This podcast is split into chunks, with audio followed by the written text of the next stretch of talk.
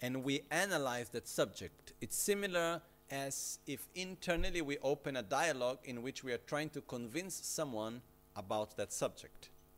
Okay, it's like an open debate that we do within ourselves, such as uh, impermanence, the certainty of death.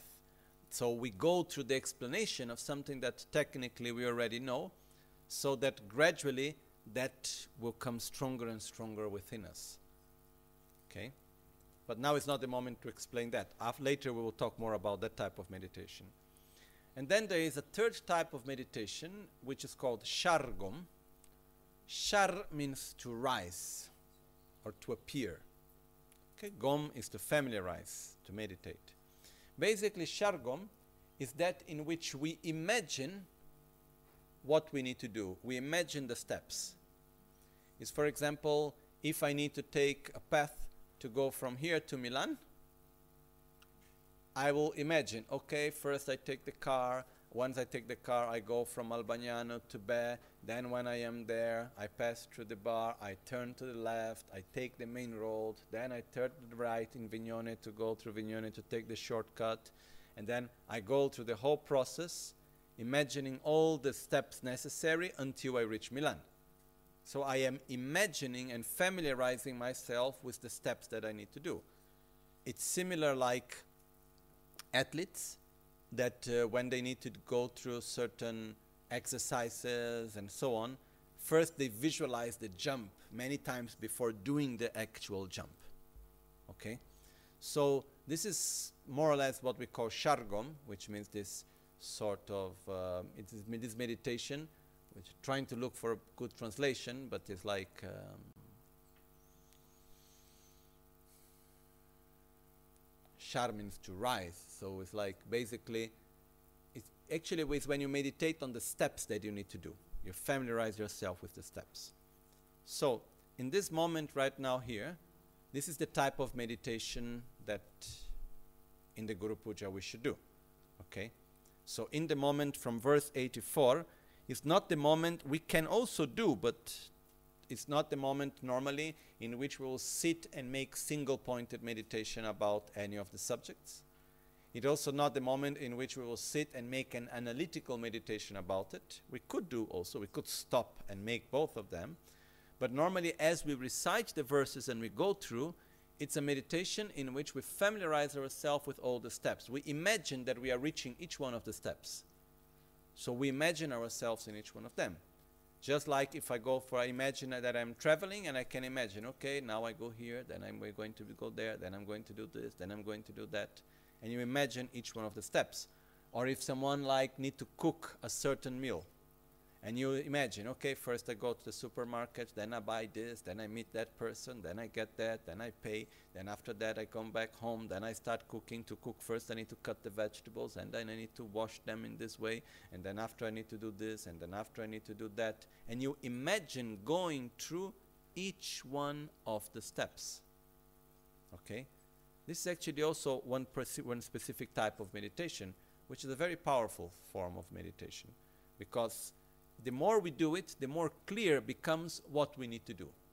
So we have a clear picture of our own future, of where is the direction that we need to go. Also, because what I see very often in many of us is that we come near to Buddhism, we like it, but we don't know really what to do. We like the mantras, we like the philosophy, we like the feeling, the atmosphere, we like the lama and the here, that, or we can like the center, we can have this nice feeling. But very often, if we ask, what are the steps that I need to do, truly? Okay? Okay, here they are, written one by one. So, there are many texts which talk about this. There are many ways of doing this. One of one of this is a text which was written by Panchen Losang Chogi Gyaltsen there is one very beautiful text in uh, beautiful is not even the right word. It's a more very profound text in which written by Lama Tsongkhapa called Yönten Shigyurma which is the fundament the, fun the foundation of all good qualities. And uh, then there are many other ways of going through the stages of the path. That's why it is called reviewing the stages of the path. Okay? So you make this sort of reveal, but it's as we go through every part of the path, we imagine ourselves there. So, and the places that we go here are not external places, are internal places. It's like an inner travel. And we imagine inside of us that we are developing that qualities and we are gaining that experiences as we go through each one of the path. And together with that, at, at reverse, we imagine that we get to that place and then we make the request to Guru Buddha, please bless me so I be able to reach there. Okay? So this is how we go. One important thing before we start the actual verses. Um, it is said that Buddha's teachings are very vast and can reach everywhere. It's like the example that is given is like the sun. The sun is very powerful, but it's not so easy to harvest the strength of the sun. So, if we want to make fire with the strength of the sun, we need one magnifying glass. If we take a magnifying glass and we put it under the sun, it will direct the sun rays in such a way that will make it very strong, and from that way we can make fire. So, similar to that, Buddha's teachings are extremely vast and profound. But most of us, and uh, I, would, I cannot judge each and every one, but I would say all of us, we don't have now the capacity to go through all the sutras and to read everything and to gain or have our own understanding and go through the whole process by ourselves. Maybe in many few lifetimes we are able, but generally speaking, it's something very complex, very difficult. Also, because the way how the teachings were given 2500 years ago, in the context in which Buddha lived, were for people with a different mental set and a different understanding than us. So many things that at that time were taught, when we listen to them now, we may understand something completely different actually. Even because words change meaning as centuries pass. No? There is a beautiful study of the history of words. Like even one word that nowadays in Buddhism is very used, which is all our emotions. Actually, emotion is a very new word. And it doesn't exist in Tibetan, for instance. No?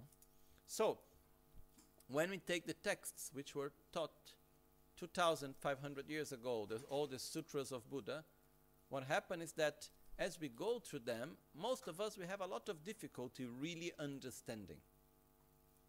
So what have happened is that there were great masters, century after century, that had the clear understanding and the clear experience. And then they translated it to the time in which they were, to the capacity of their own disciples. No? And uh, if we go through the different commentaries of Buddha's teachings along the centuries, what we will see is that as the time has been passing, each master was like chewing it a little bit more and more for us making it more easy to understand, making it more accessible. No? So, when Buddhism arrived in Tibet the second time, which means the time in which Buddhism was brought to Tibet by the master Atisha, he found actually a reality of Buddhism in Tibet in which there was a lot of teachings were present, but they were not seen as one path they were like at separate things. So even when the first moment that Atisha arrived in Tibet, he saw that there were great good masters there, and he saw that there were many temples. And when he first arrived, he said, "But why do you ask me to come here from India? You know, you have Buddhism, you have masters. I, what's the point of me coming here?" But then he was invited to the temple of Samye, if I remember correctly. And uh, when he arrived in this temple, he saw that there were one small gompa, one small temple, chapel, for each type of practice. So there was there the chapel for the sutra. Then there was a little chapel for the lower tantra. Then the different practices, one small gompa for each practice. It's like if we would make one gompa for a single pointed meditation, one gompa for sutra meditation, one gompa for Tara, one Gompa for Yamantaka, one Gompa for Vajrayogini, one Gompa for uh, Heruka, and like this we would divide each one. No? And when he saw that, he got this insight. He's saying, Now I understood why I came to Tibet. You have everything, but you are not able to put it together. Because all the different manifestations of the path, all the different practices, they are different tools to go through the same path. Hmm? So after that, he wrote this beautiful text, very, very important text, which is called Jangchub Lamdrön, which uh, Jangchub Lamdrön, it's called the lamp that illuminates the path to enlightenment. Okay, and uh, it has been one of the most important works written in Buddhist history. Because what Atisha did there is that he took all the teachings and he put in a very easy step by step process. He didn't invent anything. He didn't create anything new. He put it in an easy, accessible order so that we can all follow. Okay? Because the basis of Lamrim come from one text which is called the Abhisamaya Lankara, which is called Ornament of Clear Realization. I have studied this text. Normally in monastery, dedicating like at least 10 hours a day, six days a week, 11 months a year. Normally, it takes around nine years to study this text. So uh, I have memorized most of it on the verses part. We recite the verses and we don't understand anything. Then you need to go through the commentary. Then you need the commentary of the commentary. Then you need a teacher explaining the commentary of the commentary. Then you need to debate about it. You know? And uh, it is a wonderful process and it's very beautiful, but it takes a lot of time and a lot of space and a lot of dedication. And even though after studying all of this, many of us are not able to put it together. You can ask many people that have gone through these studies and you say, okay, after these nine years of studying it, can you tell me which are all the steps that you need to follow? And still they get a little bit lost. We get a bit, little bit lost. So, what Atisha did was that he took all of that and he simply put in a way that is easily accessible step by step. No? If we would use somehow a modern term, maybe it's not so nice to say, but somehow it's like that, is the gradual path to enlightenment for dummies, no? in which you have, okay, first step, second step, third step, what do we need to do one by one? Which is incredible. So when the abbot of the monastery in India, which was called the Vikramashila, he saw this text, he was so touched. And he said, Atisha did one of the greatest work that anyone could ever do. And if he would have been in India, he would not have done such great work. So I'm happy that he went to Tibet. So please remain there. No? After that, different masters in different traditions made their own commentaries, enter into more details according to the needs of their own disciples and the times in which they were living. From the Sakya tradition, also from the Gelug tradition, starting with Lama Tsongkhapa, and all the masters after Lama Tsongkhapa, they all gave their own commentaries and their own explanation according to the mentality and the needs of their own disciples. But the steps of the path are very, very clear. No one invented anyone.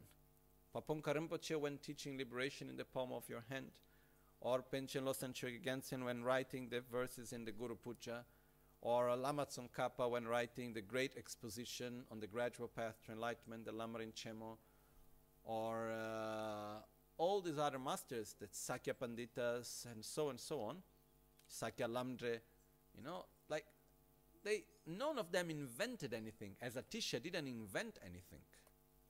They took something that was taught by Buddha and they adapted it to the capacity of their own disciples. You know, it's like the the bird mother that takes the food, chews, and gives to the little birds.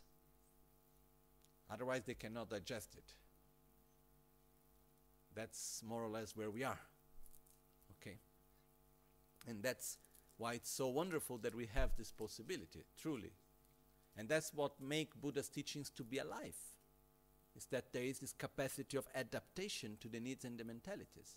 Because if we would have now all the sutras of Buddha without the later commentaries and teachings, we would not understand much. Okay?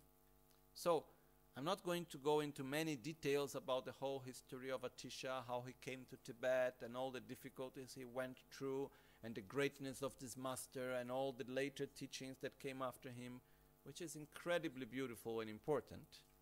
But it's important for us to know that we have something that is of extreme great value. The main reason for me why it is of such great value is because we, by ourselves, what we are able to do is to repeat what we already know. This is our tendency. Okay? So, let's go to the first verse, which is connected to that, and then we will explain the we then we go gradually to the verses but this will help us to understand also the preciousness of what we have. So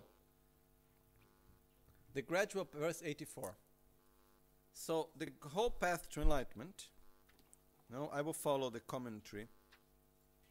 It says shiba lu yong su zopala lo chinlab shuanis so as to familiarize, to train oneself, to train one's mind on the complete path to enlightenment, based on both Sutra and Tantra, and to request blessings for that. The whole path to follow is divided in the beginning into two parts. Okay? It is Lam Gitsawa Shenyen Tembetsuls, the root of the path, which is how to rely correctly upon the Guru. So the first part is relying correct a spiritual guide. Relying upon the Guru. That's the first part. That's the root of the path. And then after that, it comes. All the rest of the path comes after that, which is said once you have relied correctly upon the Guru, how to train yourself into the path. Okay? So,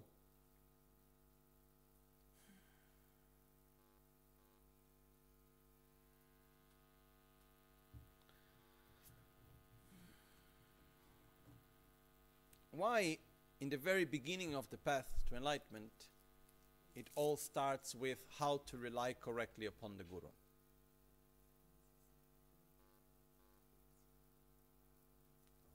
Because basically alone we can do many things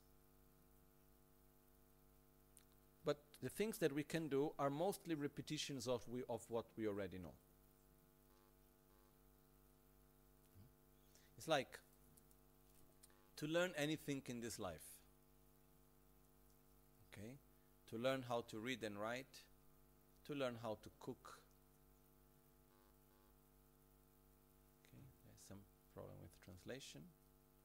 Tutto bene con la traduzione?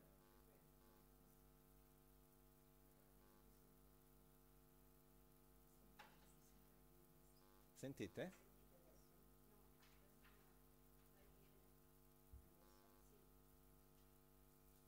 Sentite? Ok?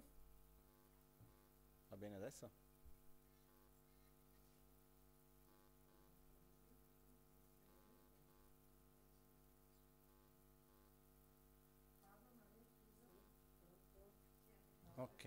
Perfetto. Ok. We use modern technology to do what it said that Buddha did spontaneously in his time. In the time of Buddha said that he would speak in one language and each person would listen in their own. No? So nowadays we use modern technology to do something not as good, but we try our best. So we can do many things. But on every aspect of life, we always learn by interacting with someone that has a different understanding than ours. If you take a baby and you let the baby alone, you give food, but you don't give interaction. Will the baby learn how to speak or how to develop his capacities of, of uh, intellectual capacities and much more? I would say not much. So, what we know, it always comes from interaction. Okay? So, if we need to learn how to read and write, if we want to learn how to, if I was, as I was saying before, simply how to cook, you know, when we go and we start cooking, actually, what we do is a result of two things what we have seen others doing and have taught us, and based on that, our own experiences and our trials and failures. Okay? Similar to read and write, similar to do anything that we can do, any profession, anything that we need to do. We learned by entering in contact with someone that knows something that we don't know. So they can show us that path. Some things we could do by our own, but it would simply take much, much, much, much, much, much longer. Right? It remembers me, for example, there is a film of one guy that was in jail and he had lifetime li- life term sentence. So he had a lot of time to be by himself there. And uh, he learned how to read and write by his own. You know? And uh, he just was taking the letters and then he was trying to put the connections of the things together and he did all by his own how to read how learning how to read but it took years no? normally maybe in a few months we can learn how to read if there is someone showing us okay so the question is why do we need a guru or better, even before that, we need to make another question What is a guru? That's very important. Because if we go to the question, why do I need a guru, but I don't know what a guru is, whatever answer we give most probably will not be really right. Okay? So let's just first read the first verse and then we go back to the answer. Shinchok Jetsun Lama la kube solwa tabe tu dele tsawa gombo ki geshi jesu zimbra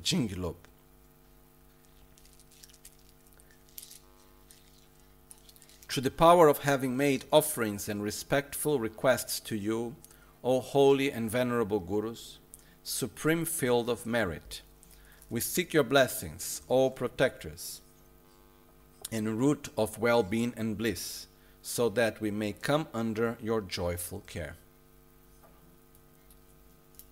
So, what is a guru?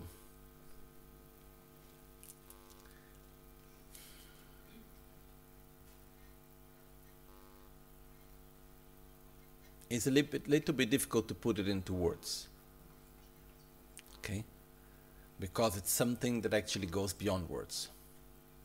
So, whatever type of explanation I try to give here, it will not be complete. Okay? I'm sure that there will be aspects missing, and uh, so it is something that it goes much beyond. It's much, much deeper. But trying to make it simple, the Guru is our guide towards enlightenment. The Guru is the guidance that we receive, and the one that is guiding us to a place that we have not been. The Guru is the one that is opening our eyes to see what ourselves alone we are not able to see. The Guru is the one taking us hand by hand and helping us to go through this path that for us it's completely dark. A path through which he has already gone, he or she has already gone. A path that the Guru knows and have already realized and because of that can show to us. You know? Normally, when we talk about what is the Guru, the Guru manifests through a person, one or more persons. But the Guru is something that is, goes much beyond the person. Okay? So if I ask, okay, Rinpoche, has Rinpoche been my Guru? Yes, no doubt.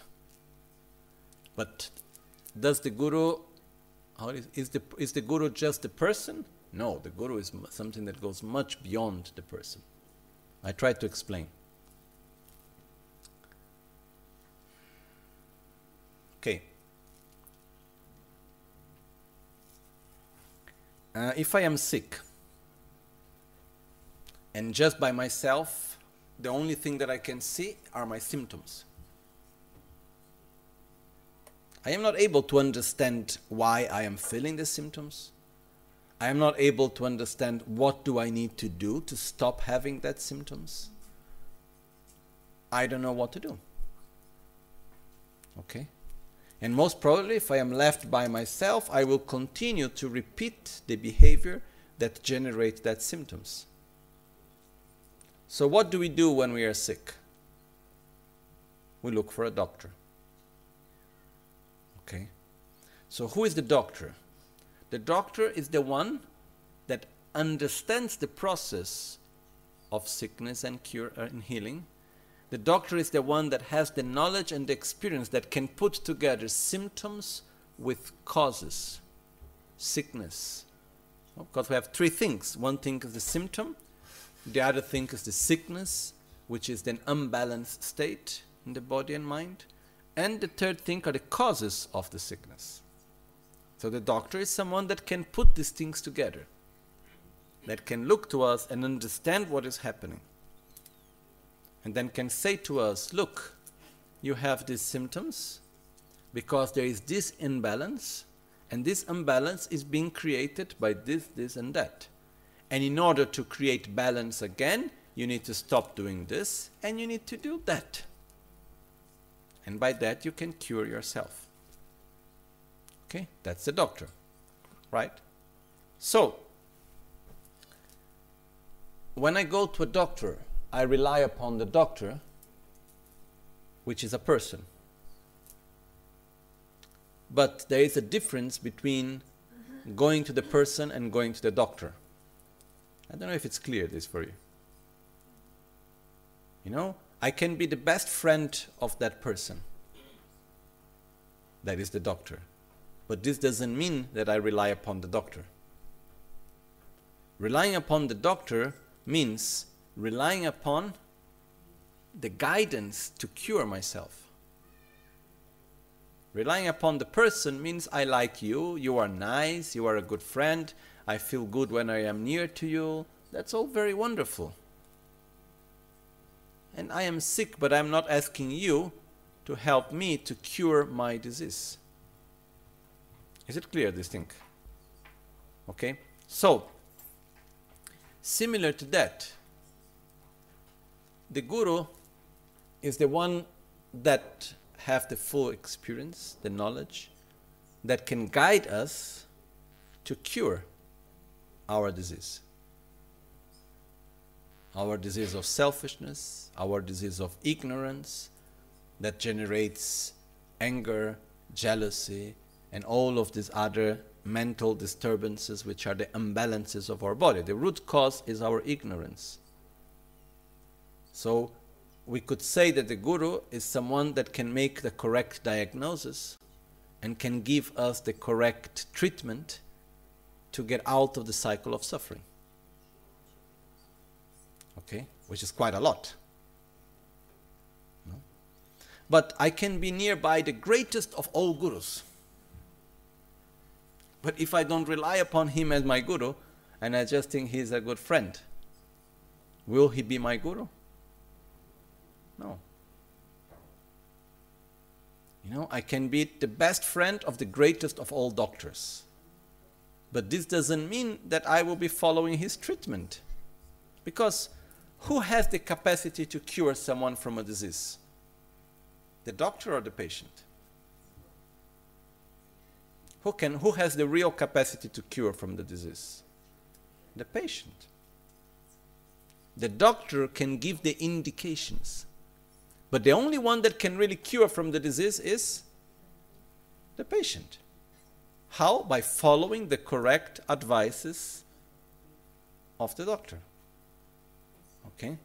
So if I, I can be the best friend of the doctor, but if I don't follow the advices because I don't see him as the one to give me advices, I would never get cured. So he's not actually my doctor. Similar to that,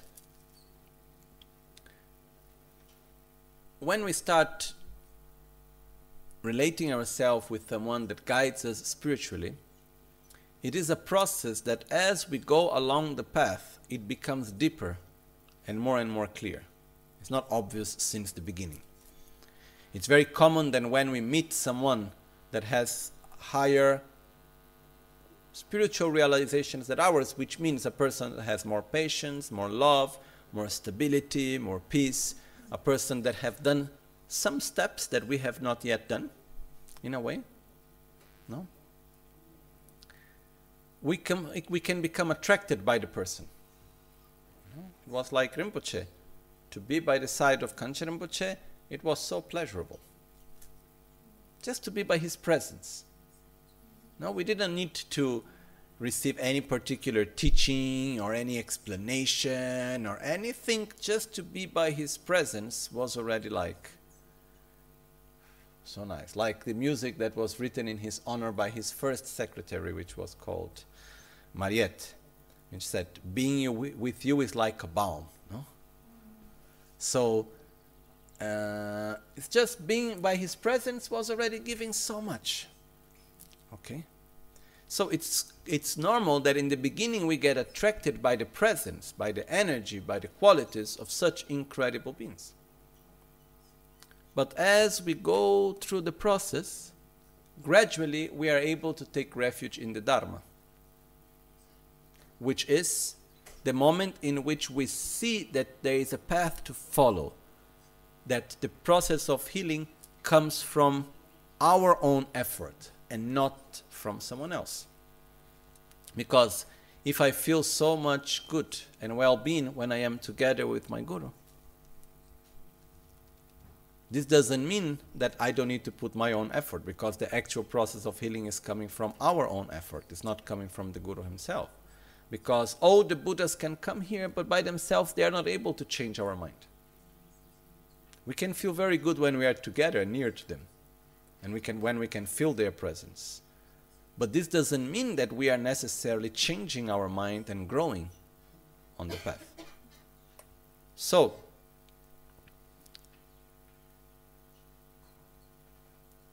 by ourselves alone, what we are able to do is to repeat what we already know and to learn from failure and experience.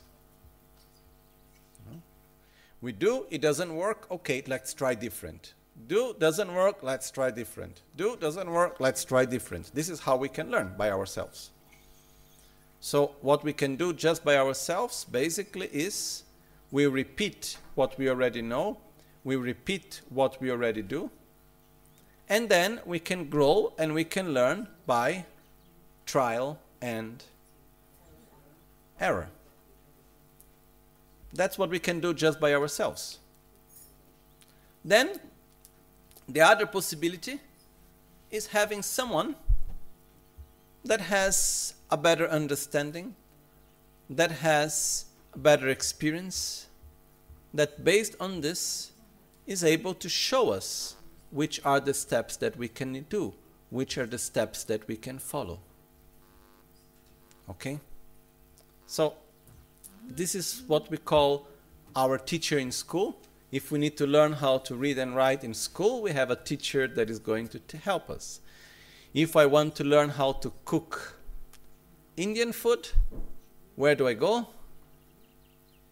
To and Japanese cook to learn? No, I go to an Indian cook. I go to someone that knows how to cook Indian food, right? Or if I want to learn how to speak Chinese, I don't go to a teacher of Arabic, right? So when I want to learn something, I need to be with someone that knows and has the qualities that I want to develop because just by myself I am not able. So, this is the function of the Guru. The function of the Guru is not of teaching. It's an important thing to understand.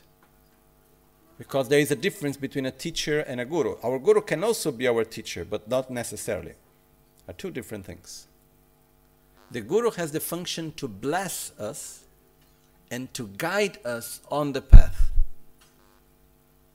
Sometimes putting us in different situations, interacting with us in different ways, that gradually will help us to develop our qualities on the path to enlightenment. The teacher is someone that can give us conceptual understanding and can say, oh, this is like this, that is like that, and we can learn and we can accumulate knowledge, which is very useful but it's different than what we request from the Guru. Like, whenever we do the prayers, what we request from the Guru, we request his blessings. The blessings is the capacity to interact with us in, a such, in such a way that we have our mind starts to change and uh, we can understand what we have not understood before. We can have different deep experiences. It's like if are the knots that are there starts to loosen and then we can actually understand things in a different way. Okay. When I was in studying in Sera, there was one moment in which we say, oh, there are the gurus that teach without words. Dramelugi gone nam uh, drame uh, dram uh, dramelugi namchugi gone chotemba. It is said, which said those that would teach the Dharma without sound by expressions of the body. And then I was thinking at the time, what is that, you know? And in the debate, we would sometimes debate and make some jokes. We were all young. And then we say, okay, oh, how he's doing to show the Four Noble Truths. Here, there, one, two, three, you know, you know, how he could show something like this. But later thinking, I could see that for example, Gangchen Rinpoche taught me much more without words than with words. Not only by his presence, but by experiences,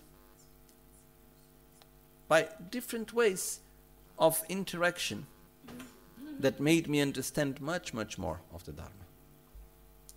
Okay? So, as we will move along our own path, we will gradually have a more and more clear understanding of what is the Guru. And we will have a deeper level of connection and relation. It's not something that we develop once, then it's done. It's something that we cultivate during our whole life. Okay?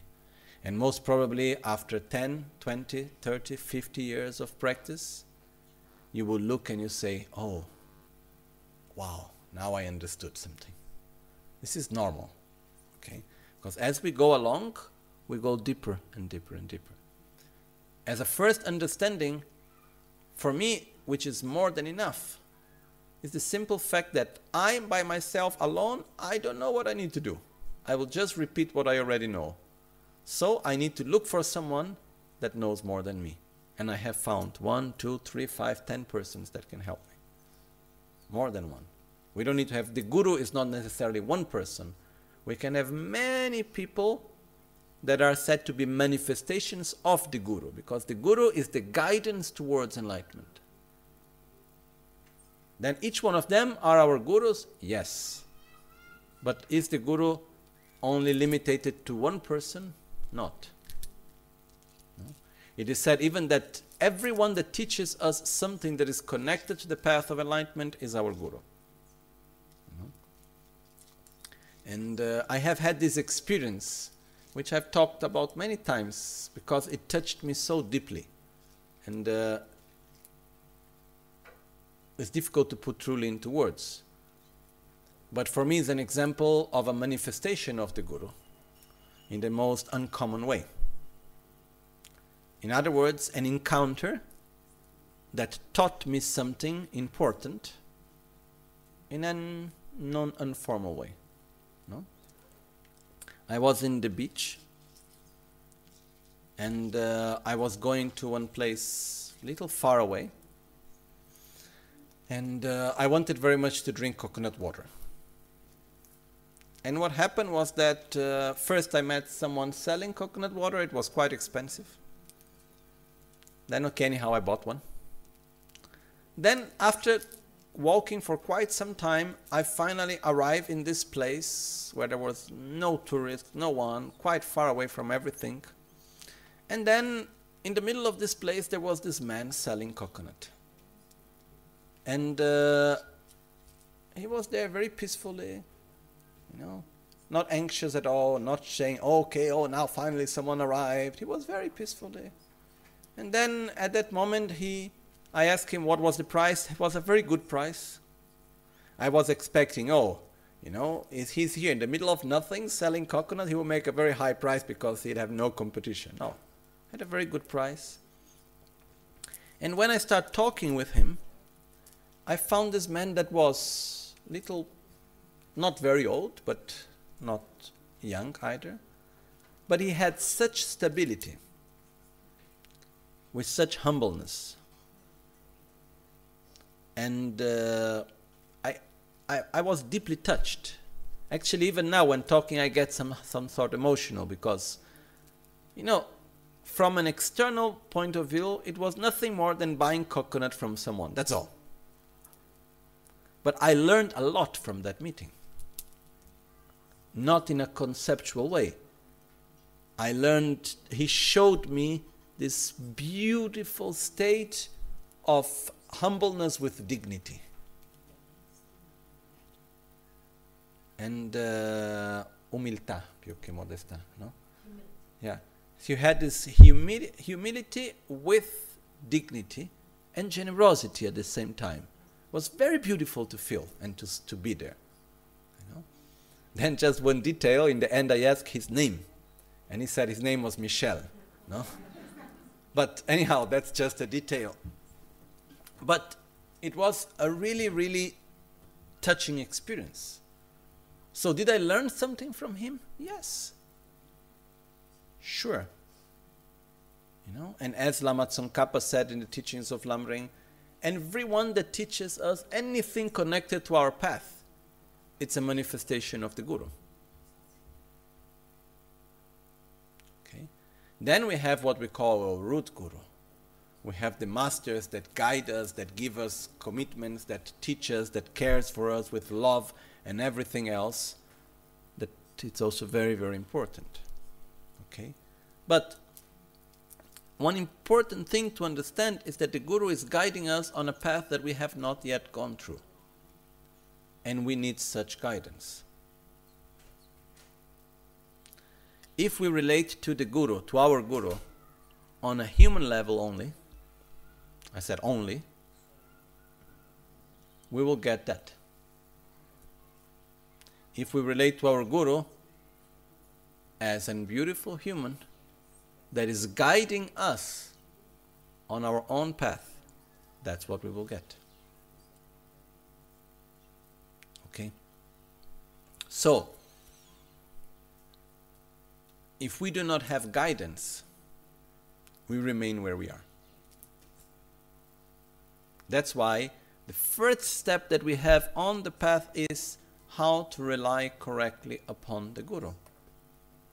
That's the first thing that we need to do because none of us are able to grow if we do not have someone that guides us. And uh, in the modern times, we have this idea that we can be, how do you say in English, autodidacta, we self taught. Okay, we can say, oh, I can take many books, I can watch many videos, and I can teach myself the path to enlightenment. I don't need to rely upon anyone. First, one thing by reading books and watching videos, you are already relying upon someone. First thing is not being self taught. Self taught is close yourself in a blank room, you know, without entering in contact with anyone and anything, and then let's see if you can learn something out of that. No? In the moment that we read something, we are already learning from the one that wrote it. When the moment that we watch or we listen, we are already learning. So this is not being self taught, but much deeper than that. It is very clear that we are not able to learn something deep without having the direct contact with someone that not only have the technical knowledge but also has the direct experience of that we'll never have our mind deeply touched by the preciousness of this life if the one that is showing us that doesn't have that awareness so it is fundamentally important for us to be in contact with people that are what they teach us. And this makes a whole big difference for all of us. And it's really, really important on this path. But the Guru becomes really important in the moment that we want to go to enlightenment. And that's one issue. Because it's like I want to go to one place, I want to travel. I want to go to Bodh Gaya or I want to go to Mount Kailash. Let's say a place I really want to go. I want to go to Mount Kailash. Okay, then I need to learn how do I get there? Who can help me? How do I get the visa? What are the maps? How to read the map? How to get there? And I need all a lot of help and support in order to be able to get to Mount Kailash make my circumambulation in Mount Kailash and then come back. Okay, I need all my help and support. But if I find someone that is the best guide to go to Mount Kailash, but I really don't want to go to Mount Kailash. I think, oh yes, Mount Kailash is beautiful, but I have no real wish to get there. I would not be that interested in all the explanations. I will not follow all the steps of preparation. I will not do that. Because truly I'm not so much interested of getting there. The more I am truly interested in getting there, the more I will value the one that is guiding me to get there.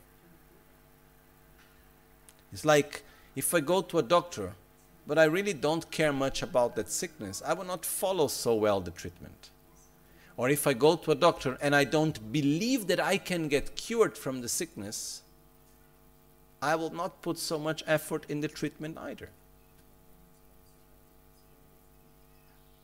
Okay? So, when we say that the first step on the path is to rely correctly upon the Guru, it implies actually wanting to get out of samsara it implies this wish to follow the path. It implies falling in love with Dharma. It implies all of that to do it correctly. That's why it's something that is gradual, it's not something that we do from one day to the other. It's not okay, I have met that person, I recognize as my guru, I do the refuge ceremony, done. Next step, what I do now it's not like that. It's a whole process that we gradually develop. Okay? So, there are two ways of relying upon the Guru correctly by thought and by action. Okay? There is one way in which we relate to our Guru through our emotions, through our thoughts, internally And then there is the way how we manifest this and we relate externally, physically, through our own actions. Okay? Which are called in Tibetan Sampa and Jorwa. Okay? Sampa is by thought, Jorwa it means by action. So,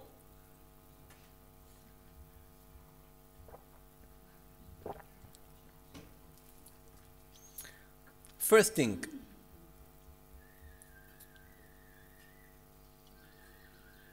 if we want to go to a very important trip, the most important thing in our life, and we look for someone to guide us, we must look for the right person. We shouldn't just trust anyone. Right? It's like even anyone. When if we are if we have a sickness and we go to look for a doctor, do we accept any doctor or we go to look for a we have we try to get references from the doctor. We try to see if the doctor is good. Maybe we meet few doctors and we see which one do we feel better and so on so if we really want to get cured from our deepest disease of ignorance and we want to get rid of the symptoms of constant insatisfaction and suffering as a whole it's not something superficial. It's something extremely important. So, traditionally, it's said that we need to test our guru for at least 12 years. Test means we get near, we listen, we see, we experience before truly entrusting ourselves to the guru. Like first I go to check many doctors, I see who is the right one, I try a little bit until the moment I just say, okay, now I can truly trust this doctor. Okay? And some people may say, oh, but 12 years is too long. Actually, it's not. Because I see in many of us, you know, as we go along our own path, it takes time before we can develop true, deep, deep trust. It's not something that comes from one day to the other.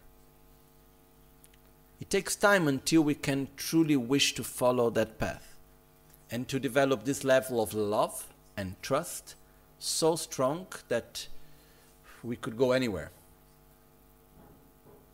This is something that is not uh, obvious.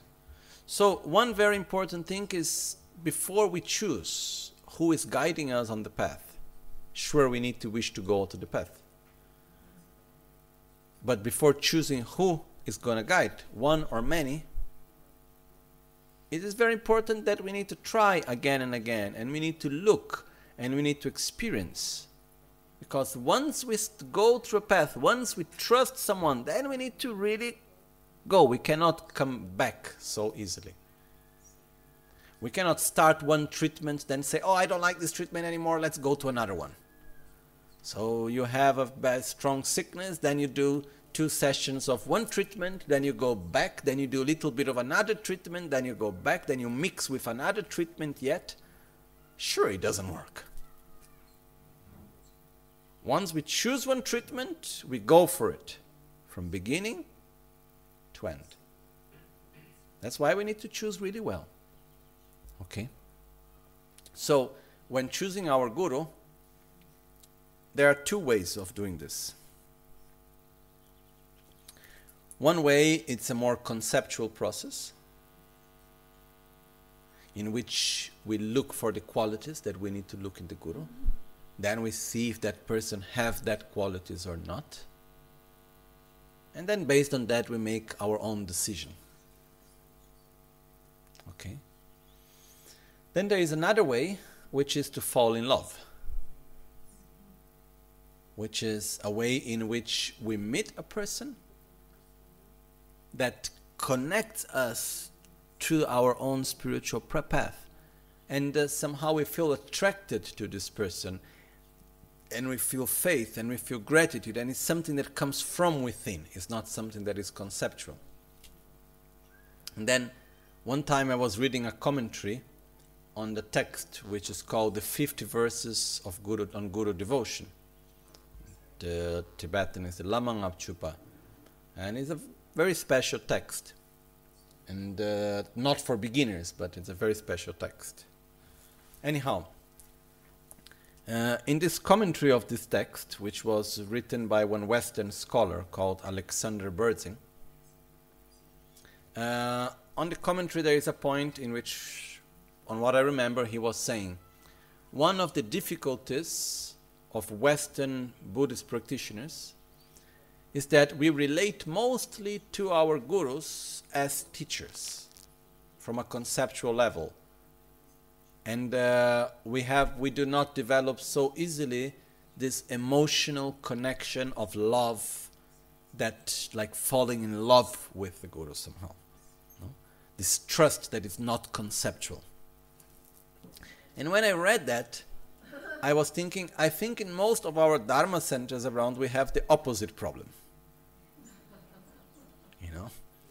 That very easily i see people having a deep connection from heart to heart, but not entering maybe on the understanding that there is a path to follow.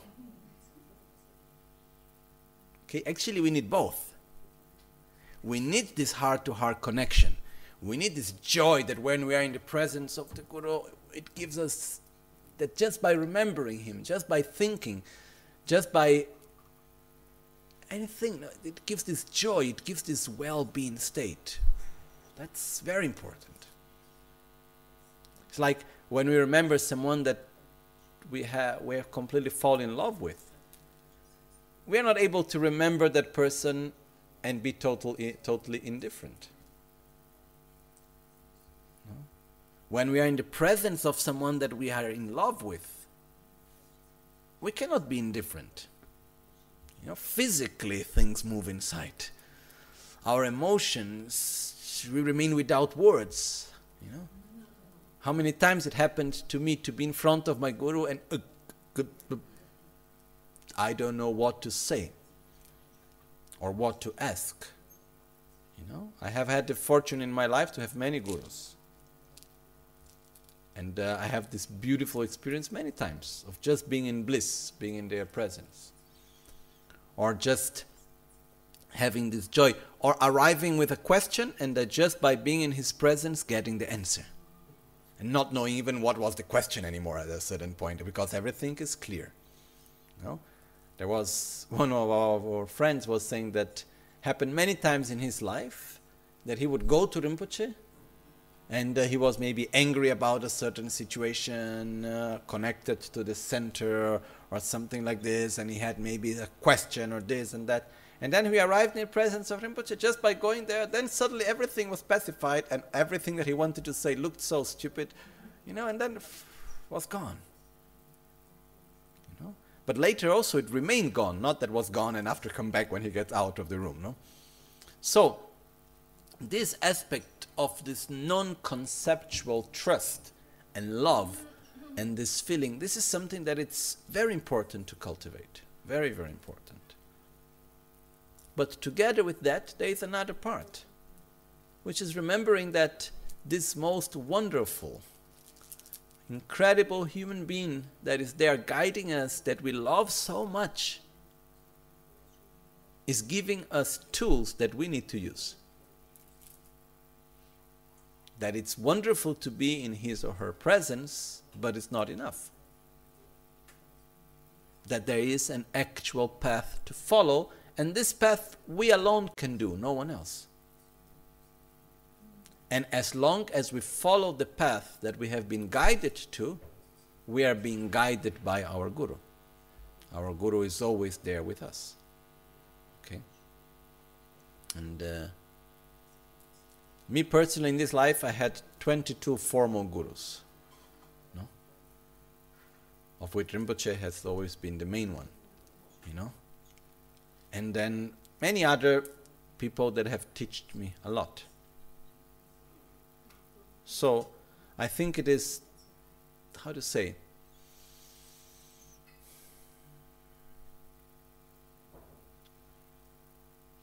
the word guru in Tibetan is lama.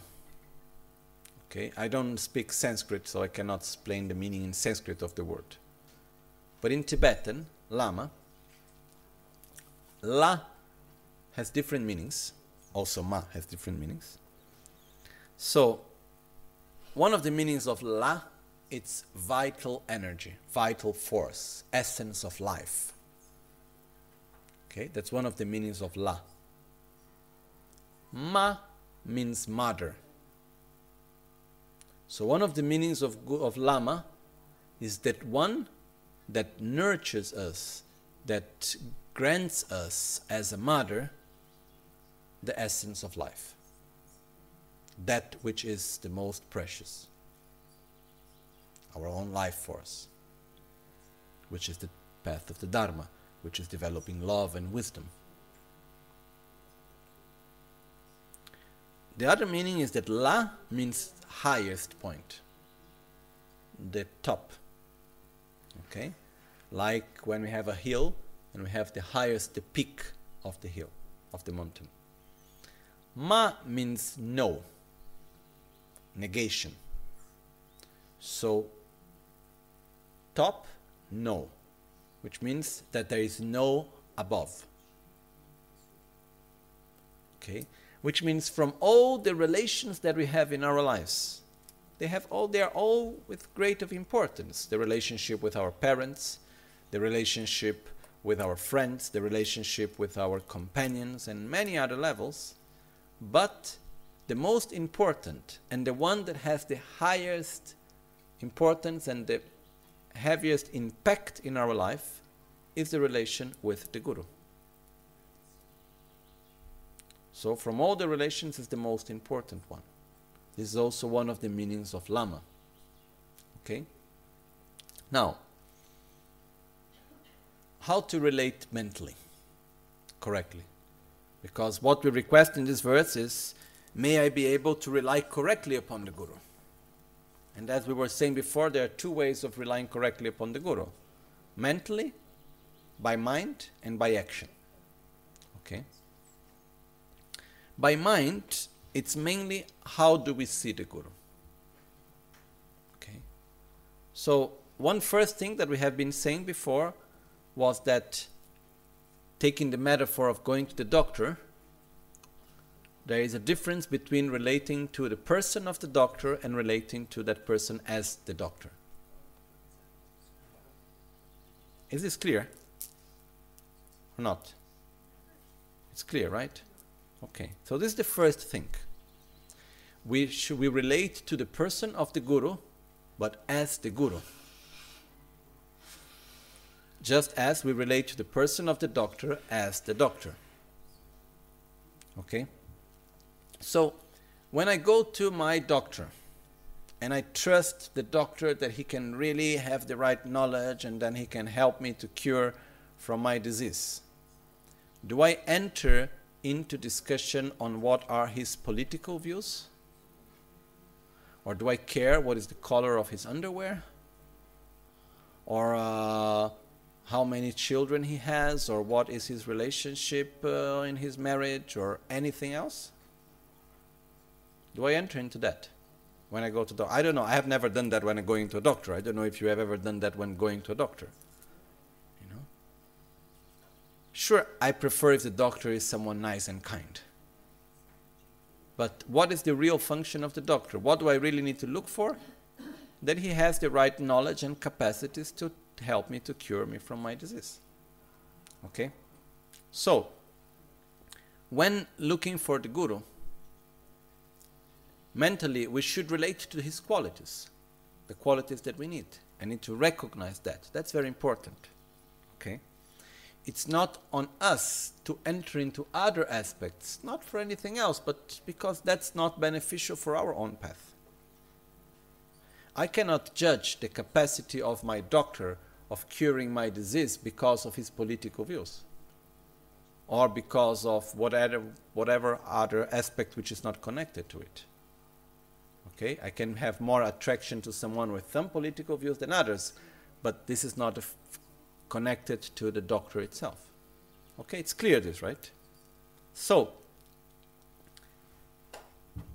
on this we should see and recognize the qualities internally. So normally when we talk about looking for, for the guru, there are basically 10 main qualities that we should look for. Okay? So if we have already chosen and we already have our gurus, we should at least try to recognize these qualities in our gurus and relate towards them. Okay? If we are looking for a guru, then we have some big, good basis to, okay, which are the qualities that I need to look for. Okay? So um, the qualities are as follows.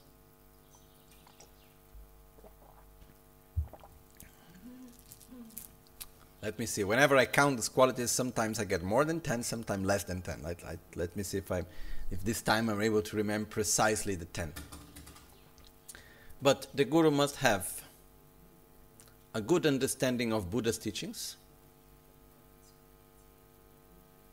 should be able to explain to me clearly in a way that I'm able to understand.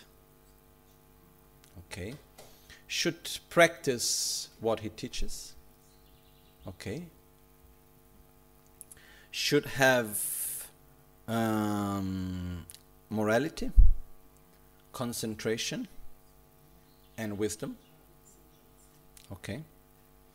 Should have a good understanding on the correct view of reality and emptiness should be able to explain to me emptiness in a way that I am able to understand. Should have more qualities than the disciple. And should love the disciple and never give up on him or her. Okay? So these are the 10 qualities. Okay? So, again, the order can be different, little different, but should have a good understanding of Buddha's teachings, should be able to explain it in a way that we are able to understand, should to guide us on the path that Buddha taught, should be someone that put effort into his own spiritual path, which means to practice what he teaches, should have morality, which is the capacity to keep one's own commitments and to abandon what is harmful and to cultivate what is beneficial. Should have concentration, which is the capacity to control one's own mind and to direct it where he or she wishes. Should have wisdom, which is the capacity of discernment and clarity regarding reality, mainly should have a good understanding on the correct view of reality, on emptiness, should be able to explain emptiness in a way that we are able to understand. Okay? Should have more qualities than the disciple. This is the minimum quality that we should look in a guru, that should have more qualities than us, spiritually. And last but not least, should have compassion and love. Should be a person that is compassionate that loves his or her disciples and would never give up on anyone. Okay? So these are the qualities that normally we look for. At the same time, these are the qualities that we relate with. So once we find these qualities, we connect with them. And we don't need to go through other things.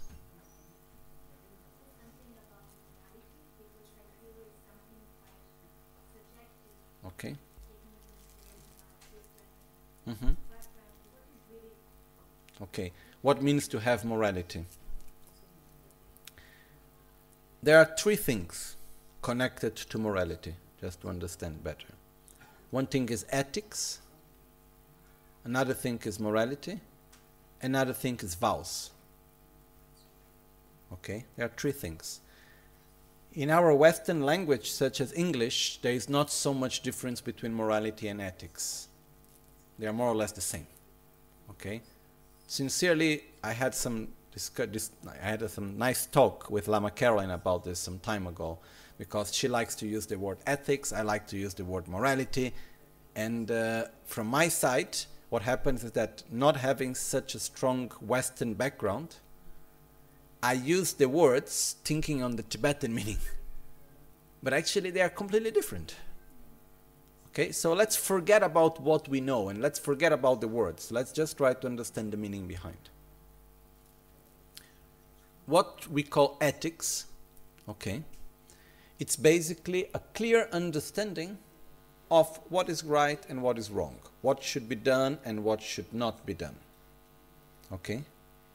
That's why we have the ethics of the Mahayana, of the Vajrayana, depending on the context. We will have different sets of, let's so call like rules, saying, okay, this is good and this is not good. This should be done, this should be avoided. This is what we call ethics. Okay? And we could stay days and months discussing ethics because there are aspects of ethics that change in accordance to context and in accordance to who are the ones there. And it's like we could go on and on. Like it's really not an easy subject, but uh, we have a lot of it. That's why, like in Buddhism, you have this the ten negative actions. That's part of ethics, in which we judge not not killing, not stealing, not lying, for example. This is all part of ethics. Okay. When we talk about so-called morality, my own understanding, okay, is that to have good morality, it means to have a strong capacity to do what we know that we are supposed to do and to abandon what we know that we are supposed to abandon. Because I can have a very clear ethics. I'm not supposed to kill. But then I have the habit, habit to kill and I'm not able not to kill. Which means I have a clear ethics, but I don't have a good morality. Okay? So there is this difference, first of all. So, one thing which is important is that the morality is connected to the ethics of the person. It's something very personal. So, what is my sets of rules based on what I understood that is right and wrong, and my own capacity to respect that? That's my morality. If you have a different sets of what is right and wrong, it doesn't mean that I don't have good morality. It means maybe my ethics are different than yours. I don't know if this is clear. Okay? One thing is like I can say killing is wrong, and you can think killing is right. If you kill for a good reason, you should kill. Just making one example. Okay? Then, in the moment that you find the need to kill for a good reason, you are following your ethics. But according to my ethics, that's wrong. Okay? But you are following what you believe that is right and what you believe that is wrong. So, one of the important pa- parts is what we should do and what we should avoid. This is what we talk about ethics. Okay? No, no, related to anything. No, related to the guru, what we should look within our own guru is that it should be someone that has this stability and the capacity to avoid what should be avoided and to accomplish what should be accomplished, and has a good stability in his own actions also. And also, we can look for having a good set of ethics that we share. Okay? It's not something that. One sec, we just explain the complete thing first. So, the main aspect of morality is the ability to follow what we know that should be followed and abandon what we know that should be abandoned. Okay? According to what it's our own understanding. We have many things that we know if we already start by the little things that we know, it's already a lot. The third aspect is vows. Vows are commitments that we make because naturally we do not do what we know that we should be done and we do not avoid what we know that should be avoided just naturally. Okay? So I have ethics. I have my own capacity and to support my capacity of avoiding what should be avoided and do what I should do, I take commitments, which are called vows. Vows are extremely personal. Vows are not there in order to be part of something or in order to, how to say, follow a certain procedure that anyhow you need to do to go through a sort of religious, how do you call, uh, career. Vows are actually a very personal, intimate commitment that functions as guidelines in our own lives. Okay? This is very important. Okay? So, for example, Rinpoche had one morality that he kept perfectly. And many, but one that, for example, one very had a very clear commitment. Anyone who is a friend, it's always a friend. Always. And he had this very clear thing if anyone does anything wrong towards me, negative towards me, that his problem, not mine. And it doesn't matter what you do to me, I will continue to love you and care for you. He did it in the most excellent way, for example. Okay? If we look, for example, there are the, from the part of the teacher, there are four commitments that the teachers take in order to guide disciples giving materially, speaking gently, um, acting in accordance to the teachings and acting in accordance with the needs and capacities of the disciples. So Rinpoche did it in the most excellent way, for example. Huh? Sure, luck, luck, luckily for us. to be gentle. It means to be kind and gentle. At the same time, there is one other vow which says, you should not avoid being wrathful when necessary. If I do something very stupid and I don't understand that that's stupid by someone being kind to me, I need someone strong saying to me that that's wrong.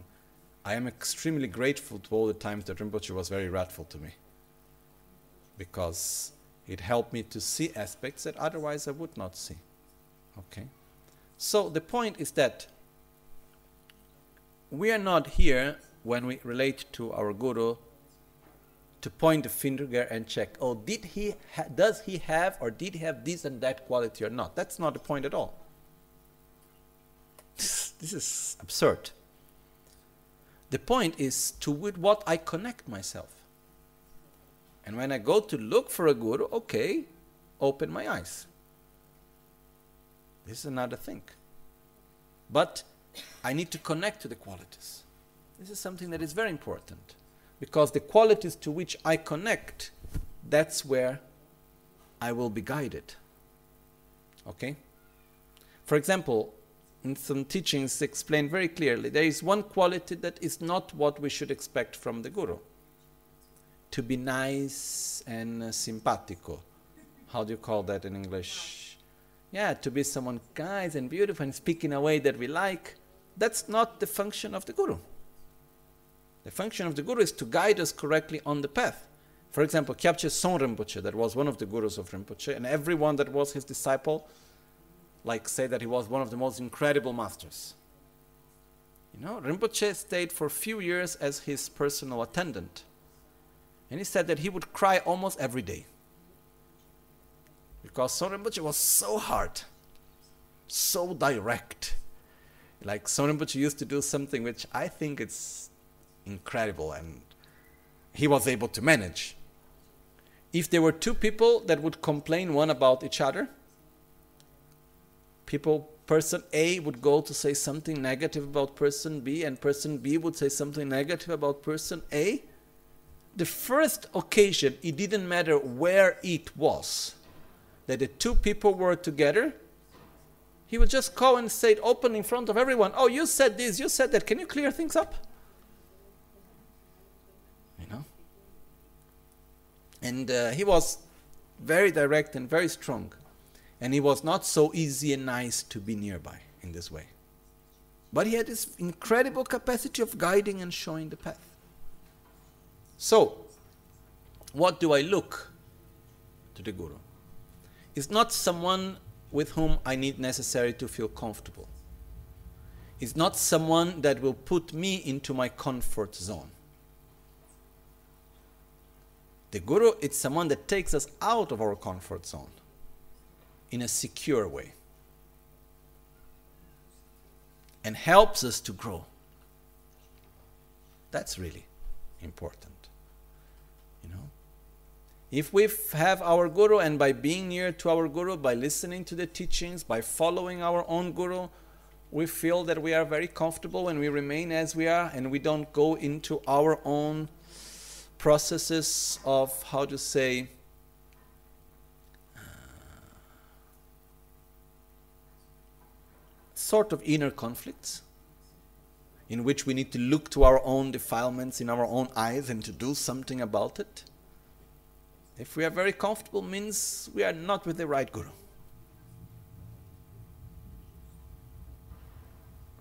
You know, normally, the more we get near to the guru, the more difficult it becomes, not more pleasurable.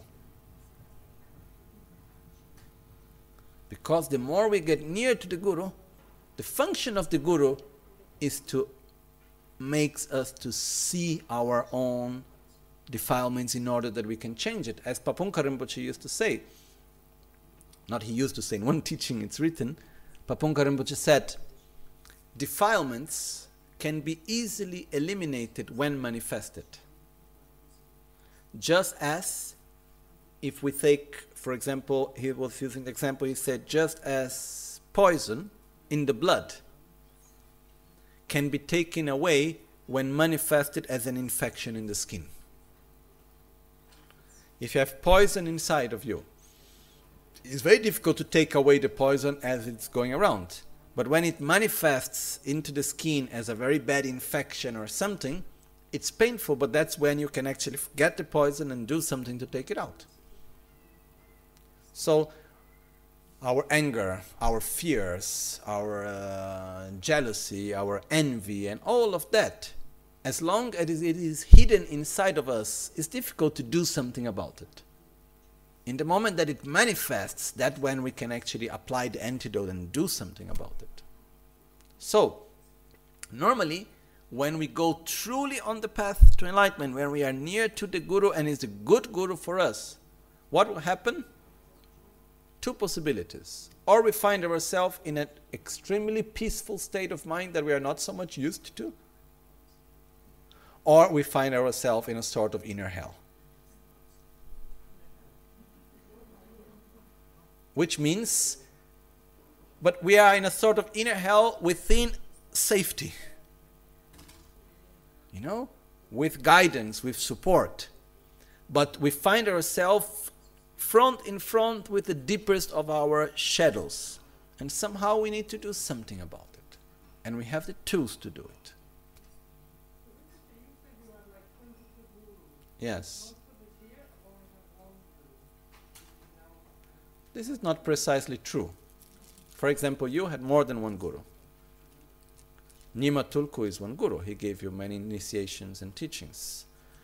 We have one root guru we have one root guru, which is one that touches our heart particularly, that we relate to as our father, our mother, our friend, everything.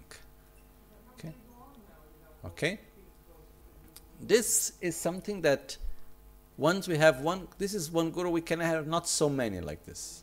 Okay, when I say I have 22 gurus, 22 masters that teach me so many different things, but as Rinpoche, there was only one for me. Okay? First of all, we continue the path by following the advices, by putting into practice, and by having His presence, even though it's not in a physical form, that continues to guide us. Truly. So, the, now it comes the point in which we need truly to go and say, okay, what are the steps that I need to do? I receive all the blessings, I continue to receive the blessings, I have all the love, I have the trust, but now I need to follow the path. Okay? And then which are the steps that I need to do? Then luckily we have masters that wrote them for us. And these are the steps that we need to follow. Okay? But the first step is to make this connection stable. And uh, once we see the qualities, there is another level which is deeper, which it's described in the Guru Puja in verse, one second. Sangye drame chenpe matenwe maroduke nidu drowa la deshe lam se chishidem. Kyab kon tuje chen la solwa dip. Okay, verse 46. In which it says, We make request to you, O compassionate refuge protector. With precision, you impart the good way of those gone to bliss, which means of the Buddhas, to the unruly beings of this degenerate age who are difficult to tame and who were not subdued by the countless Buddhas of the past. How many Buddhas in the past have manifested themselves within a gross body? Countless. It is said that so many holy beings, so many enlightened beings, so many Buddhas have manifested into this world and are still manifested. But from all these infinite, countless manifestations of Buddhas, who was the one that was able to tame me? Who was the one that was able to catch me with the hook of compassion and to show me the path? My Guru. Okay? So, you are actually greater to me than all the Buddhas put together. Because there is one thing that for us it's not so easy sometimes to understand, but I try to explain. When we talk about gratitude, it's not it doesn't it's not regarding the qualities of the person, but it's regarding what we receive. So for example, if I have one person that is teaching me how to read and write. One person showing me how to cook. One person showing me how to paint and polish well the nails. And one person showing me how to reach enlightenment. Which one gives me more? You know? Maybe the one showing me how to read and write has a really difficult character and the one teaching me how to polish the nails is the most kind and beautiful person. But to whom should I have more gratitude? What is of more benefit, knowing how to read and write or knowing how to polish well the nails? I would say how to read and write. So I have more gratitude to one, the ones that have taught me how to read and write, independently of the fact of being or not being a nice and kind and wonderful person. So it's not a matter of pointing the finger and looking for the qualities and checking is this quality there or not. It's a matter of understanding what have I received and what function have you been doing for me. And in this case, our guru is doing for us the function of what the Buddhas are supposed to do. Because what are the functions of the Buddhas? once anyone reaches enlightenment, what a Buddha is supposed to do? Help others to get out of the cycle of suffering. And how can a Buddha help anyone? By interacting with that being. Okay? So, and what is the best way of helping? Through the Dharma. So, who can we see only those that are on the same level of manifestations as us. We can have all the Buddhas in their Sambhogakaya form, in their pure, subtle body. You know, they have be all around here. Can we see them? I cannot. Maybe you can. So, if I need to be guided, I need to be guided by someone that comes to my level flesh and bone that speaks my language. You know? Otherwise, it can happen like if I come here now and I start explaining to you the most incredible thing of the complete path to enlightenment. Ina e getone deshe gyabina. To tambo lam git sawa shenye tengo gres. Shinye ten tsane, ane shine lamgi rimba chene rimbe tone gres. Ka shesho ne tambo dine nganzo kunzo jamju gi sem drogo gre, teda nyambu tuandam janju gi sem. Okay? Uh, maybe I have explained the most incredible thing. But if you don't understand, have I explained anything to you? No. So we need someone that speaks our language. And I'm not talking about English, Italian, Portuguese, or whatever, or Tibetan.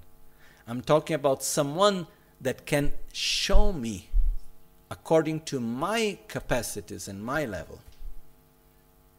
And that's the greatest manifestation of compassion that exists and wisdom.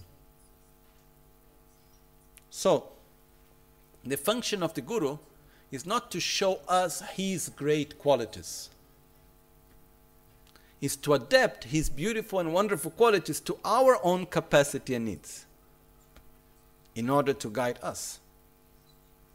It's clear difference. Because the point is not showing to us the most incredible, beautiful qualities so that we develop a sort of faith in which we request, Oh, Guru, you are the most incredible, do something for me. That's not the point. The point is manifesting him or herself in a level that we can understand and we can receive so that we can interact and follow the path. So, so many Buddhas have come up to now to this world in a gross level. But who was the one that was able to really to hook our mind and to show to us the path? Our own gurus. So, if we have some little space to look clearly, we will see actually that there is no difference between our Guru and the Buddhas. In other words, how do we know who is in front of us?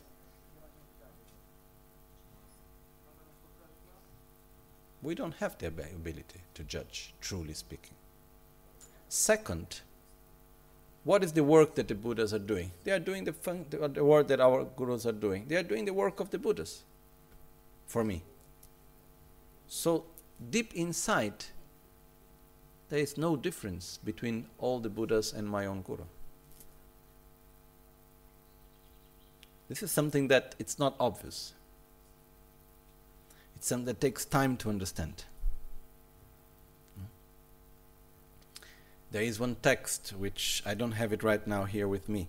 We have it on this compendium of Lojong texts that we prepared, which is called the medicine to vomit by Panchen Losang Chogi Gyaltsen. Medicine to vomit the inner tumor of selfishness. And uh, in this part, there is a part in which it says, even though I say that I, my gurus are inseparable all Buddhas, I continue to see them in an ordinary way and to judge them. You know? And that's what I relate with. So, how to rely upon the Guru internally? It's we relate with the quality.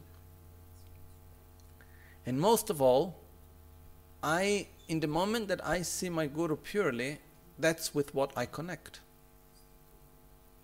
You know?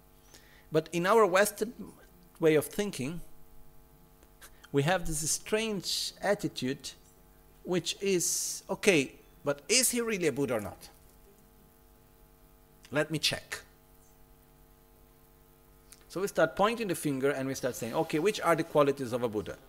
This, this, this, and that. Oh, there I saw him saying that. That's not what a Buddha would do. Oh, there he's doing that. Oh, I don't know if he's really a Buddha or not. Oh, there he's doing that. I don't know if he's like this or that. You know? If we do like that, the only one that loses anything is ourselves, no one else. Because it's the matter to whom I relate. How do I see? And it said very clearly if we sin the Guru, the Buddhas, we receive the blessings of all the Buddhas through the Guru. Because this depends on how we relate. And actually, this explanations, for a long time they were not giving much in the Western world. The first Tibetan masters that came to the West, they would not even touch this subject, even though in the Tibetan context it has been the most important part of teachings. Because there has been the danger of passing the image like, oh, you must respect me, you must do something towards me. No? But personally, I am here in the position or, okay, we are together into this path. And it's very, very important for us to understand it and to follow it correctly since the beginning. It is something like when the relationship remains pure and uh, we are able to have the correct understanding, everything else after comes smoothly. If we start having uncertainties, and if we have inner doubts, and if we have inner conflicts, and all of this, then it starts, it's like an interference that goes into everything else on our path. So it's extremely important for us to have this trust on the very beginning, to have this deep love and gratitude. So,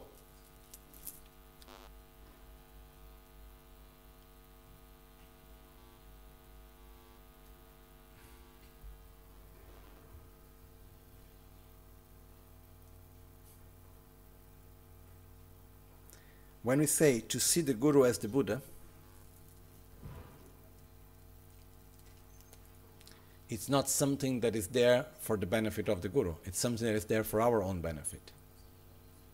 And in our own path, when we are able to do that, we make quite a high step. When we develop that type of trust, when we develop that type of love, it makes a big difference. And uh, this is something that, sorry if I put in these words, but I've seen a difference between like uh, in the Tibetan culture and in the Western world. That in the Tibetan culture, maybe because of all the centuries of teachings, the tendency is to see the teachers and the gurus and to put them very highly. So the tendency is, oh, the Lama, you know, whatever done, oh, that's because of a special reason. There will never be any negative judgment, no? There is even a saying in the monastery between the monks that says, uh, Lame dzeba trabetenshik, which means when the lamas do something wrong, oh, that's their enlightened actions when the monks did something wrong, common monks, oh, they are destroying the Dharma. No? So this is just a way of saying. But this is also showing that there is this very strong aspect in the Tibetan culture, which comes from centuries of teachings, that our own guru, whatever happens, we always keep the same connection purely. In our Western mentality, we have the other way around. Our tendency is that to bring the guru to our own level and to judge the guru in accordance to ourselves which is what we already do normally with everyone else. Whenever we look to anyone whenever we judge anyone what is the reference that we have? Our own selves. So if you do this it means that you think that. Because if I would have done this, I would have taught that. This is how we do normally. We always judge the other using as reference our own self. That's the normal way.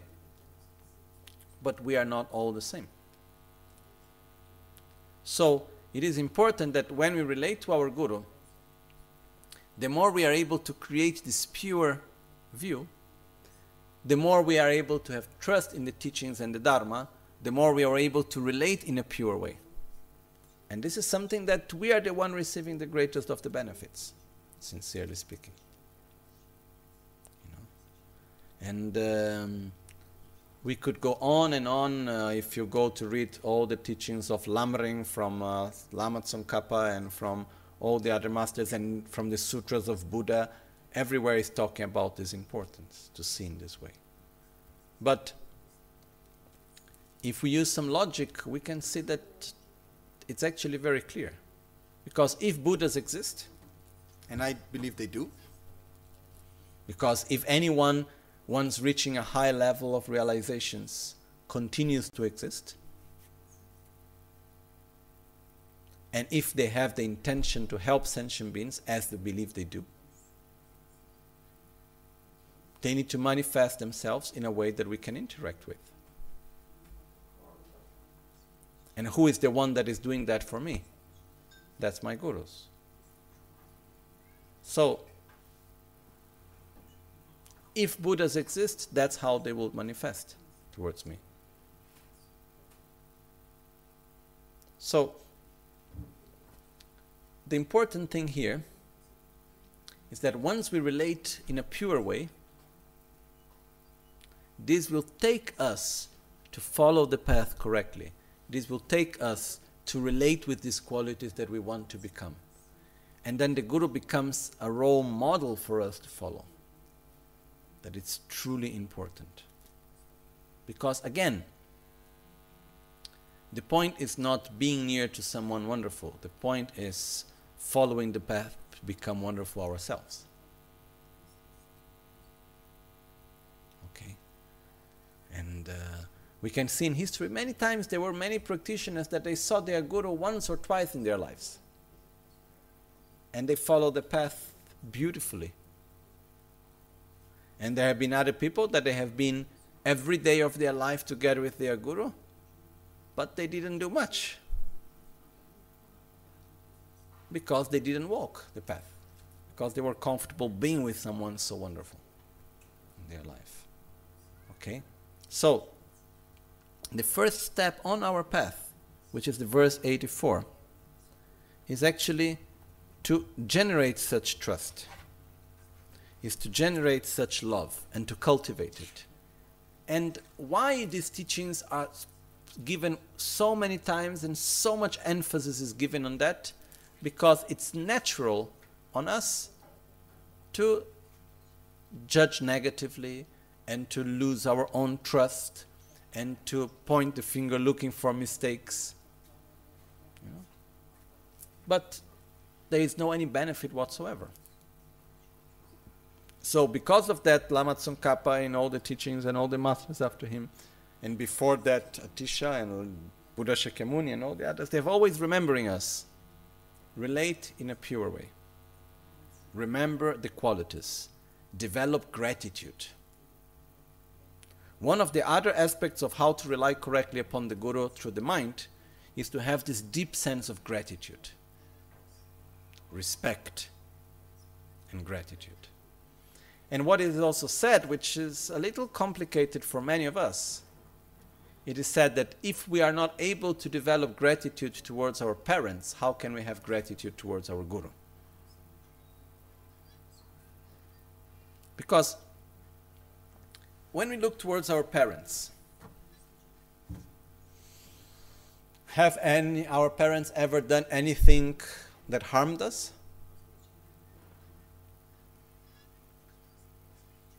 Okay, I change the question. Have the parents how to say, never done anything that harmed you? No. Sure. You know, unless they were Buddhas. Okay, which I don't think is the case for most of us. But what happens if we are really hungry and we are not able to get food and someone comes and gives us food? Are we grateful?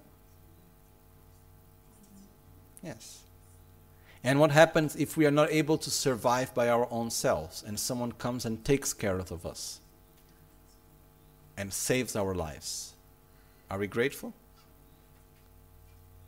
Yes.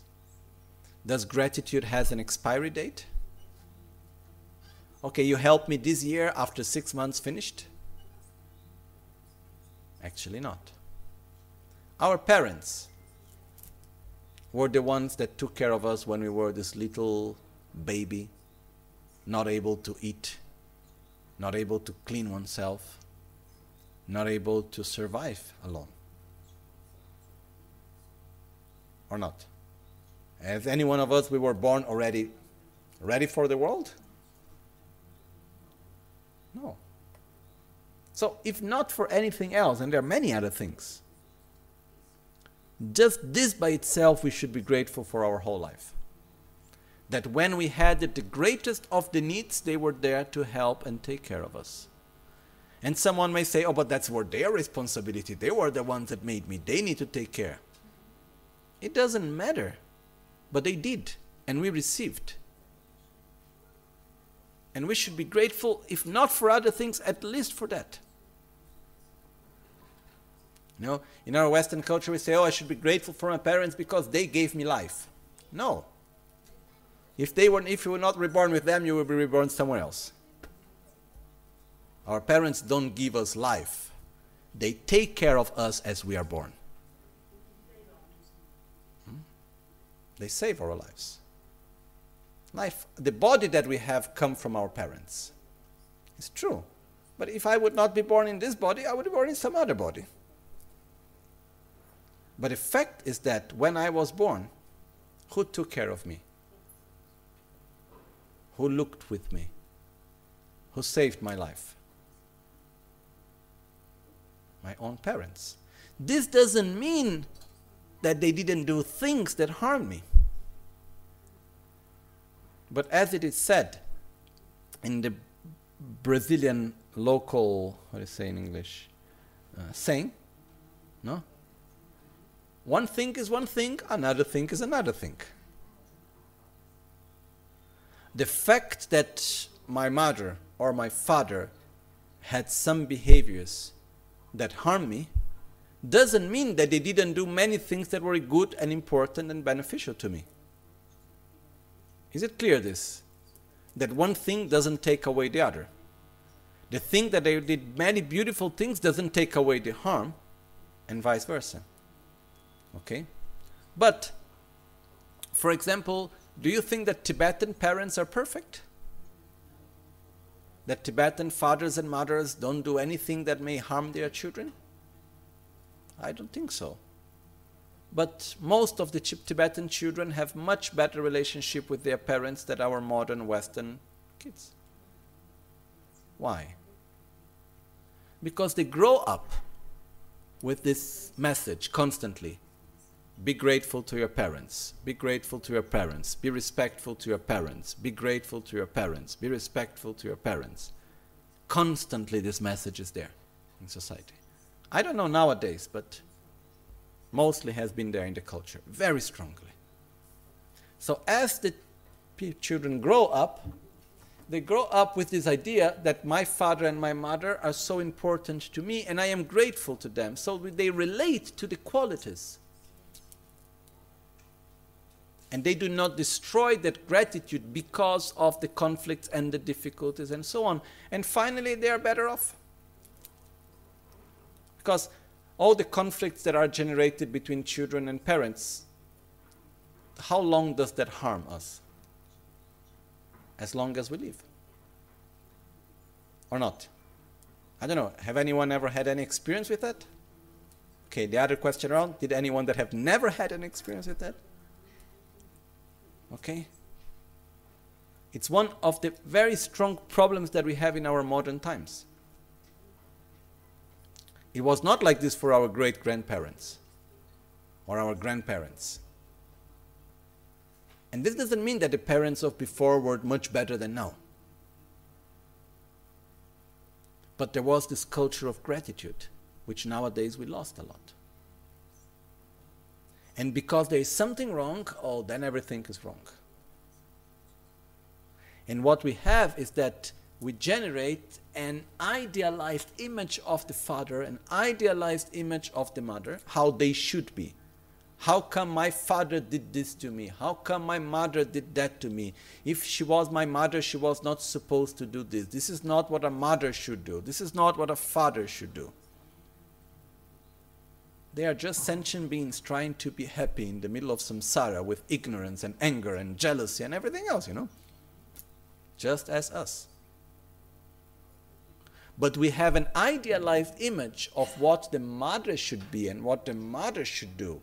And when our mother doesn't act as we think our mother should do, our mother is wrong. When our father doesn't act as what we think a father should do, our father is wrong. I'm not saying that our parents didn't do mistakes, huh? or they didn't do actions that harmed us. I'm not saying that. I believe that very often parents do many things that harm their children. As children do things that harm their parents. Huh? Both sides. No? But our parents gives us a lot. And in the moment that we are able to connect with that and to develop this deep sensation of gratitude, it pacifies all the other conflicts. The moment that we are able to develop such gratitude. Okay? Sure, it's difficult to develop because we are not even used to thinking that way. Okay? Because we feel that we have been betrayed. Because I have trust entrusted in you such a perfect image of the Father, and then you are not. I have entrusted you such a perfect image of the Mother, and you are not. Okay? Anyhow, this is a subject that we could go on for the whole summer. Okay? But the point is that we relate very often looking for faults instead of remembering the benefits and developing this deep gratitude. Our teachers in school taught us how to read and write, and that's already something wonderful, and we should be grateful for it. And not enter into the judgment if our teacher was nice or not nice, if it was a good person or not. We should have gratitude. So, one thing which is having gratitude doesn't mean saying that the person is perfect and everything else. It means acknowledging what we have received and being grateful for it. I don't know, it, it's clear the difference, right? And we receive so much. So, one of the very important points when regards our guru is gratitude. Because if we are not able to have gratitude, then forget about the whole path.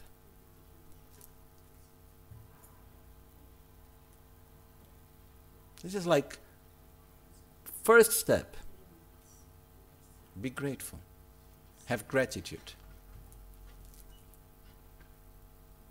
Say thank you. From deep inside. Instead of point the finger and look for faults. You know? Because if we look, point the finger and look for faults, that's what with, we will relate with. That's what we will relate with. That's our choice. If we are grateful, if we develop this deep sensation of gratitude, that's what we will relate with. And when we feel great, when we feel this gratitude, means we have a lot and we connect to that.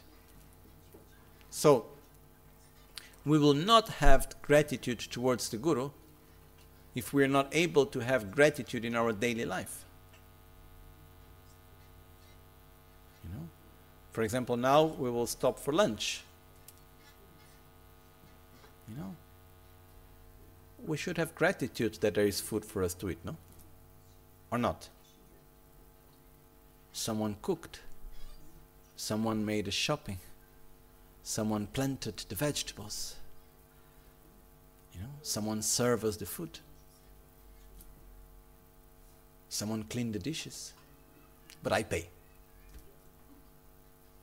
Doesn't mean anything. It means that I'm just doing my part to try to keep everything running. I am doing my part in the whole interdependence. But if there was no one cooking, I would have nothing to eat. If there was no one planting, I would not have something to eat. So we should at least when we sit to eat, have one moment in which we say thank you. Thank you to the one that brought me the food. Thank you to the one that cooked. Thank you to the animals that helped to produce the food. Thank you to the people that were planting. Thank you to nowadays machines, not so many animals anymore, but thank you to everyone that gave me this possibility. Okay? When I go to the toilet, the toilet is clean. You know? Now, I have been to many toilets where no one enters to clean. In India and in China and in Malaysia, like now came to my mind two particular toilets, you know. One in Nepal and one in Lhamo Latso actually. The worst one I've ever been was in the one of the most sacred places I've ever been. In the basis of the Lhamo Latso, which is this sacred lake of Palden Lhamo. Maybe from the time they built the toilet, it was never, ever, ever cleaned. You know? And uh, it was quite disgusting. So when we enter the toilet, oh, thank you, has been clean, cleaned. You know? When I put my clothes on, okay, someone took care of it. You know, when we do anything, we shouldn't take for granted. And the more we are able to say thank you, the more we are able to develop this feeling of gratitude, the better we are. And the more value we give to the things we have. The more we take things for granted, finally, the more we suffer. And one of the basic steps on our path to enlightenment is to have gratitude towards those that give, give us and share with us and guide us. It's a deep feeling. Very important. And once we have this gratitude, it comes with respect because we value. And then we comes the manifestation in action, how to rely correctly upon the Guru in action. Then here there are many texts like the 50 verses of Guru devotion and many others in which explain all the things. Stand up when the Guru stands up and is present. Um, do not sit in the same level on the same place.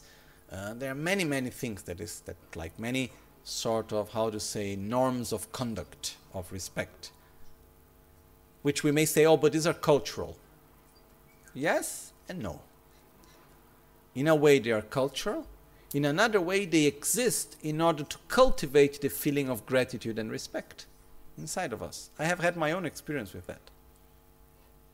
Because rinpoche he was not very formal into the things for him, it made no any difference at all if you did prostrations, didn't do prostrations, if you stand up, didn't stand up, or any other thing like that, you know.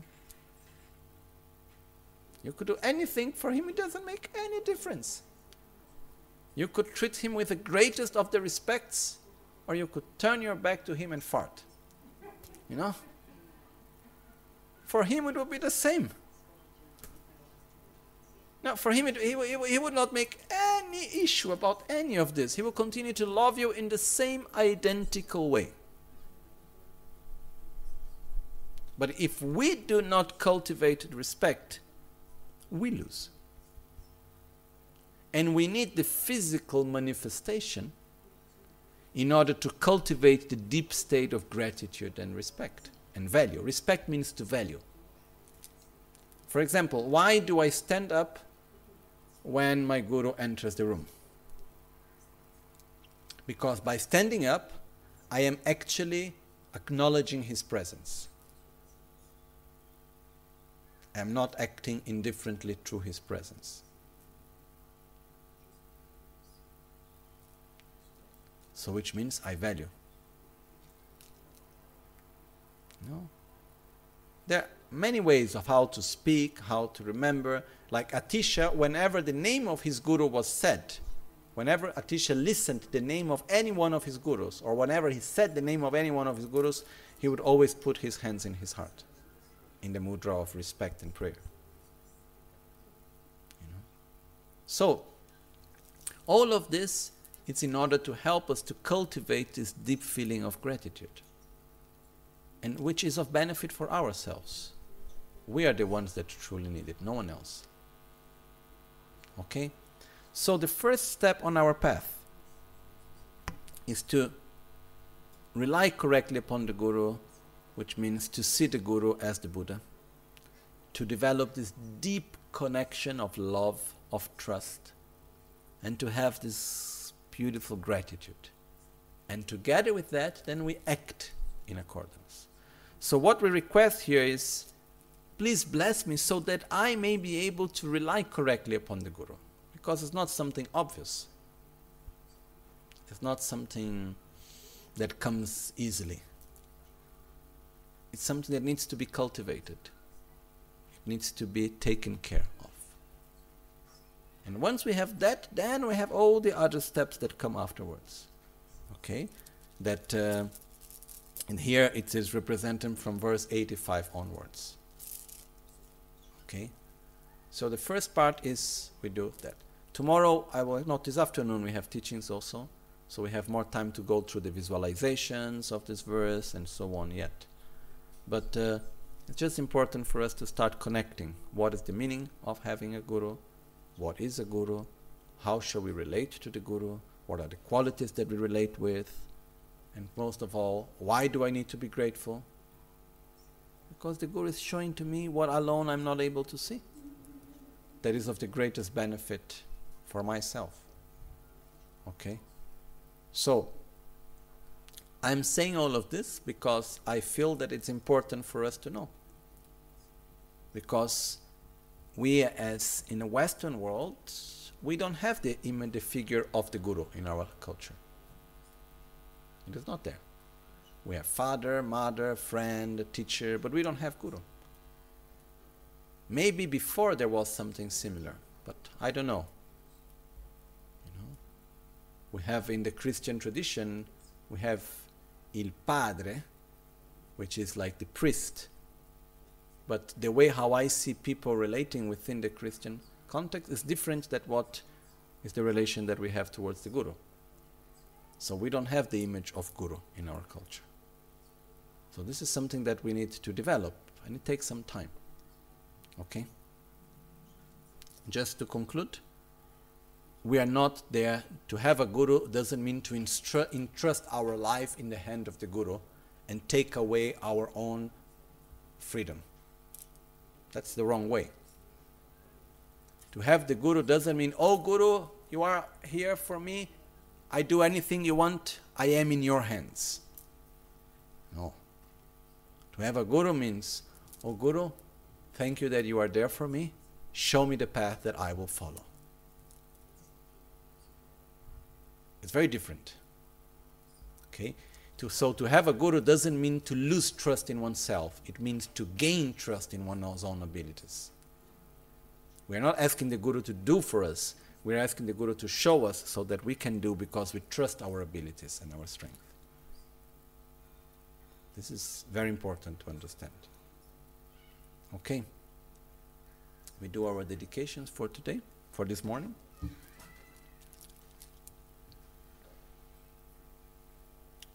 Shincho tamba jetsun lama laya chechin kube solwa tabe tu dele tsawa gombo kyeni geshin che sun zimbe gyuru yongo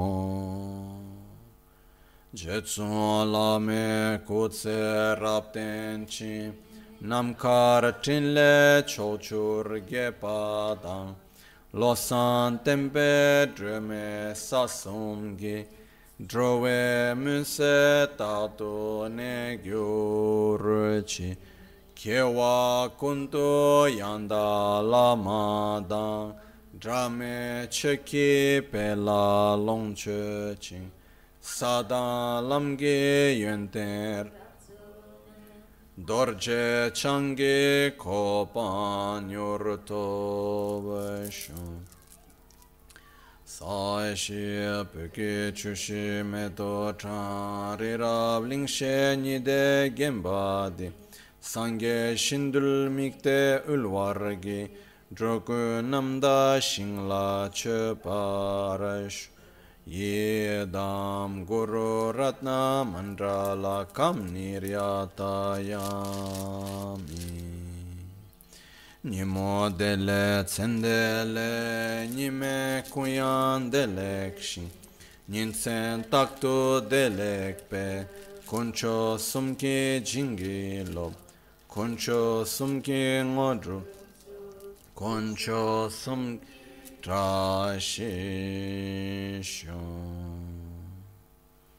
At dawn or dusk, at night or midday, may the three jewels grant us their blessings. May they help us to achieve all realization and sprinkle the path of our lives with various signs of auspiciousness. All'alba o al tramonto, di notte o durante il giorno, possano i tre gioielli concederci le loro benedizioni, possano aiutarci ad ottenere tutte le realizzazioni e cospargere il sentiero della nostra vita con molti segni di buon auspicio.